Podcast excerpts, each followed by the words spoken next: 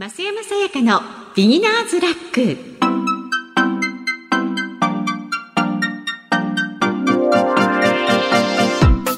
日本放送の増山さやかです。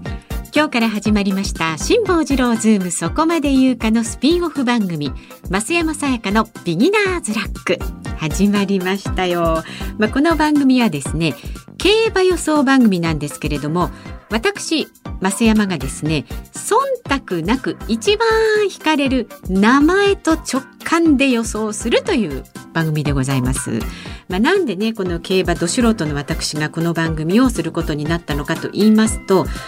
くがつはつか月曜日のですね、えー、このズームポッドキャストで聞いてもらうと早いんですけれども、あのこの時まだね、辛坊さんが太平洋横断でね、まだあの戻ってきていなくて、月曜日の助っ人パーソナリティが落語家の立川志らくさんだったんですね。で、まあ志らくさんは競馬とっても大好きで、ツイッターもね、ほぼなんか競馬の予想満載という感じなんですけれども、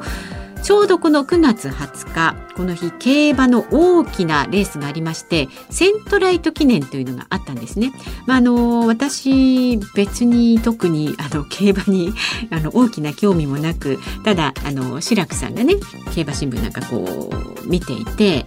でこの番組のね エーディー のアフロ D がですね、この志らくさんの影響を受けまして、競馬ものすごい好きになっちゃって、ふたりでなんだかんだこうどれにしようみたいなのをやってるわけですよ。で私もなんとなくちょっと仲間入りしてみようかなと思いまして、スポーツ新聞を見て、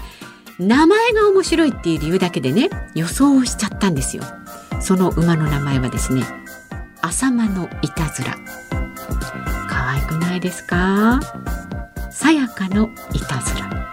なんかね、何でもいいんですよ。美穂のいたずら、ゆきのいたずら。なんかね、この名前が可愛いじゃないですか。だからね、まあ浅間のいたずらっていうのを、じゃあこれ買ってみようかななんて言ったわけです。で、まああの買い方もいろいろありますけれども、私あのその馬の名前でね、単勝っていうやつですか、あれしか知らなかったんで、単勝で買おうとしたんですけれども、まあ志らくさんが、まあちょっとこの馬はね、あんまり来る可能性がないんで、副賞で買っとけばって言われて、あのに頭選んでね、あれに頭選んだんじゃなくて間違えた。副賞っていうのは。いっちゃくからさんちゃくの間に入ればいいってやつだ。そうそう。っていう風にしたわけですよ。で、浅間のいたずら買ったんですが、これがなんとまさかのね、いっちゃくになったということで、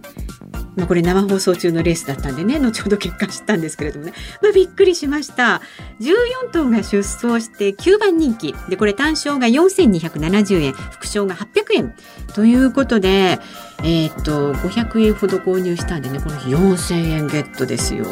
まあ、単勝で買っとけばもっとチッと思ったんですけどね。えー、えー、まあ、志らくさんもね、びっくりして、で、ちょっと悔しがったりなんかしちゃったりして、俺は昔よんじゅうまん当てたんだ、みたいなこともおっしゃってましたけれどもね、まあ、ちょっと競馬面白いんじゃないなんて思うことがありまして、この競馬予想番組、ポッドキャストでやってみませんかみたいな話になったということなんですね。で、この番組では今週の日曜日に行われる ジーワン レース秋華賞から、じゅうにがつにじゅうはちにちの ジーワン レースホープフルステークスまでの重賞レースを、まあこのど素人の私増山が予想していくという番組になっています。ね、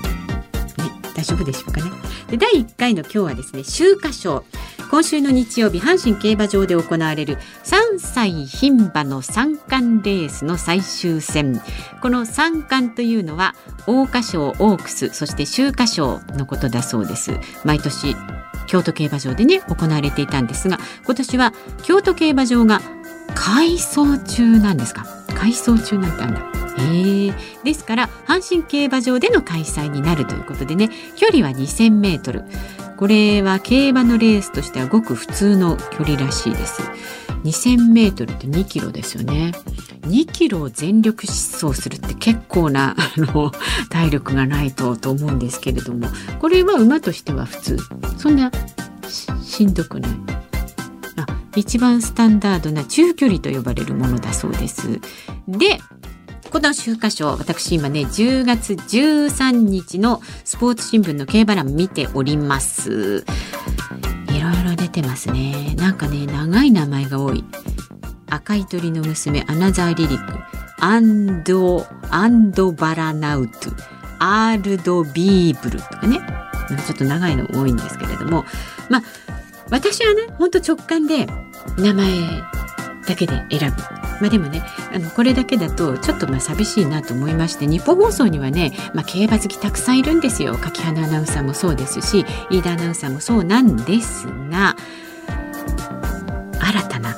えー、競馬好きふたりのアナウンサーの予想もね、ちょっとここでご紹介していきたいと思っています。まずは柿花忠あなたとハッピーの火曜日と木曜日のアシスタントで、金曜日有働のラジオのアシスタントも務めています熊谷美穂アナウンサーの秋華賞の予想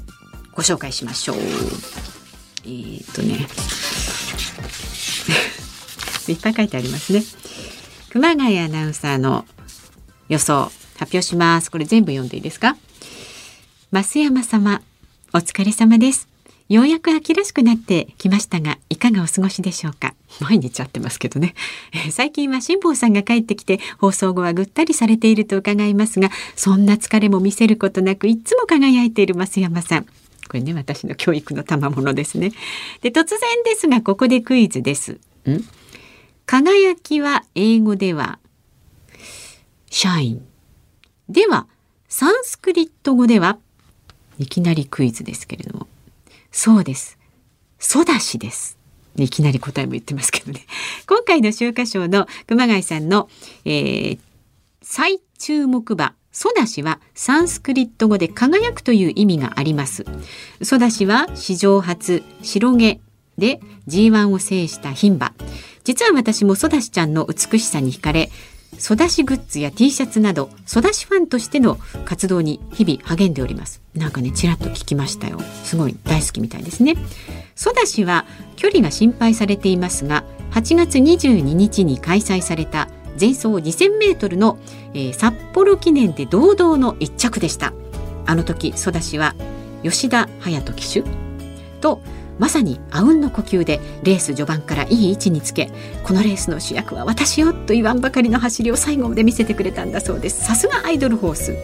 吉田隼人騎手によれば、彼女はアイドルホースの自覚があるんだそうです。札幌記念で勝ったからこそ今回もより注目を浴びると思いますが、その注目が彼女をさらに後押しすることでしょう。ちなみに私は全く顔が変わらないのに、阪神ジュベナイルフィリーズバージョンと桜花賞バージョンのソダシのぬいぐるみを買いました。今回もきっと桜花賞を制して桜花賞バージョンが発売されるはずです。予約の準備はできています。ぜひ純白の女王の秋の舞を増山さんも一緒に見届けてください。アナウンス室熊谷と。まあソダシ一本推しですよね、熊谷さんはね。うん、この気持ちはわかります。確かになんかほら、王子様連れてきてくれそうなね、ソダシね、真っ白でね、白馬でいいなと思いますけれども、まあ私はもうちょっと、ね、ひねりを聞かせてね、考えたいと思ってます。熊谷さんありがとうございました。熊谷さんの他にもこの方も予想してくれています。毎週土曜日午後さんじはんからの、えー、もやもや解決ゲッターズ飯田ラジオで占いましょうの中でお送りしている内田裕樹の神奈川道中記を担当している内田アナウンサーの予想です。まあ、内田アナウンサーズームにね、私の代わりに内田くん出演してもらったこともありまして、辛坊さんともね結構今も仲良くしてもらってますけれども、実は彼もね、あの競馬の実況アナウンサーにもともとなりたいって言っていたぐらい競馬大好き少年なんですよね。その内田アナウンサーの秋華賞の予想もいただいています。これふたりとも長いですねにまいほどの原稿をこちらもいただいています。増山室長、まずはすべて今回出走する馬はさんさいの牝馬メスです。クラシックレース今度の菊花賞などではありませんが、それに準ずる扱いです。ポイント、前年までの傾向が意味をなさない矢印、本来の秋華賞の舞台京都競馬場が改修中のため、今年は阪神競馬場のにせんメートルで勝負が行われることが一番のポイント。阪神競馬場の にせんメートル はゴール直前に上り坂があり、そのことから、えー、最後後ろの方から外に出して差し切る競馬は厳しいのではないかと予想し、ですからここまで延々私にこれレクチャーしてくださってるってことだよね。ん後ろの方から外に出して差し切る競馬は厳しいのではないかと。後ろの方から外に出して差し切る競馬、後ろから馬群を横に抜いてずらして、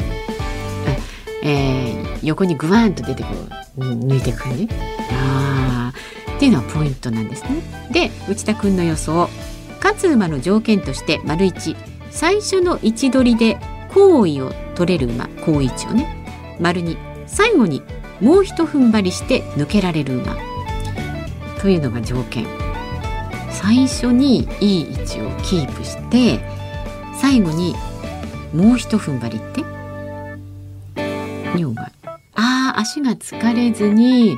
うん、もう最後までもう一頑張りできる馬、なるほどなるほどというのが条件だそうです。で、今回の出走予定の馬の中ですと白毛の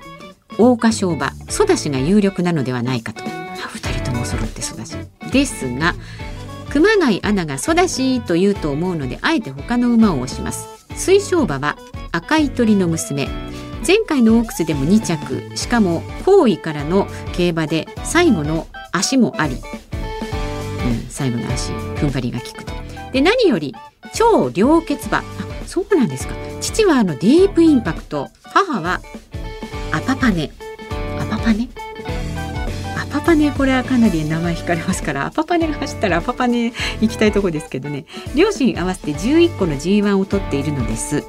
この馬なら両親からのギフトで必ず成長して、えー、秋華賞を勝ち切る可能性大。ちなみに赤い鳥の娘の名前はアパパネという母の名前が由来です。なんでアパパネは別名赤ハワイミツスイ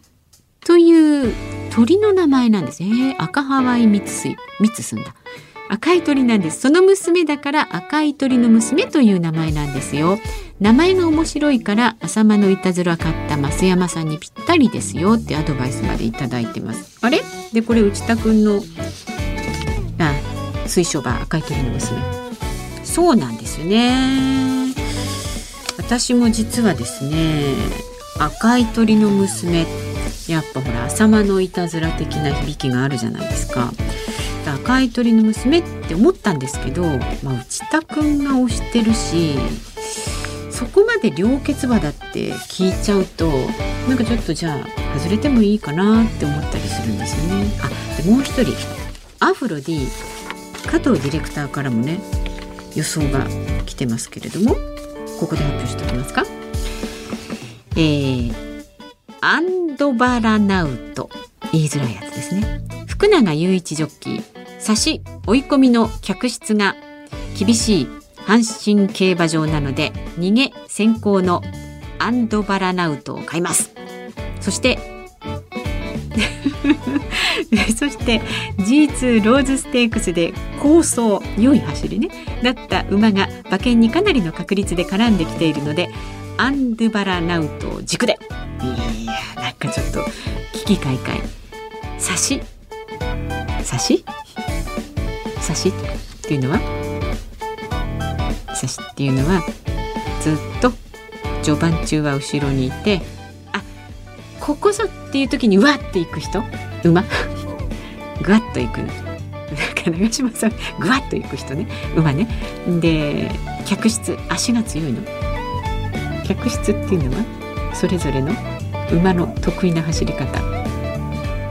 前臆病な馬が逃げるんですか。ああ。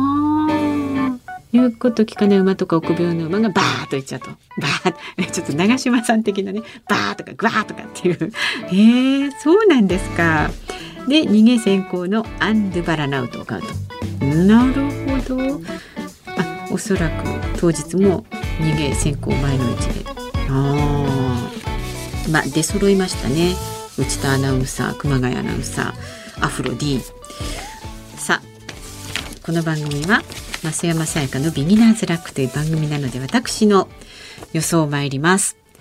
私はですね、赤い鳥の娘と行きたいところなんですが、あえてクールキャット、クールキャット、なんかいいじゃないですかね、クールキャットニャオ、どうですかね。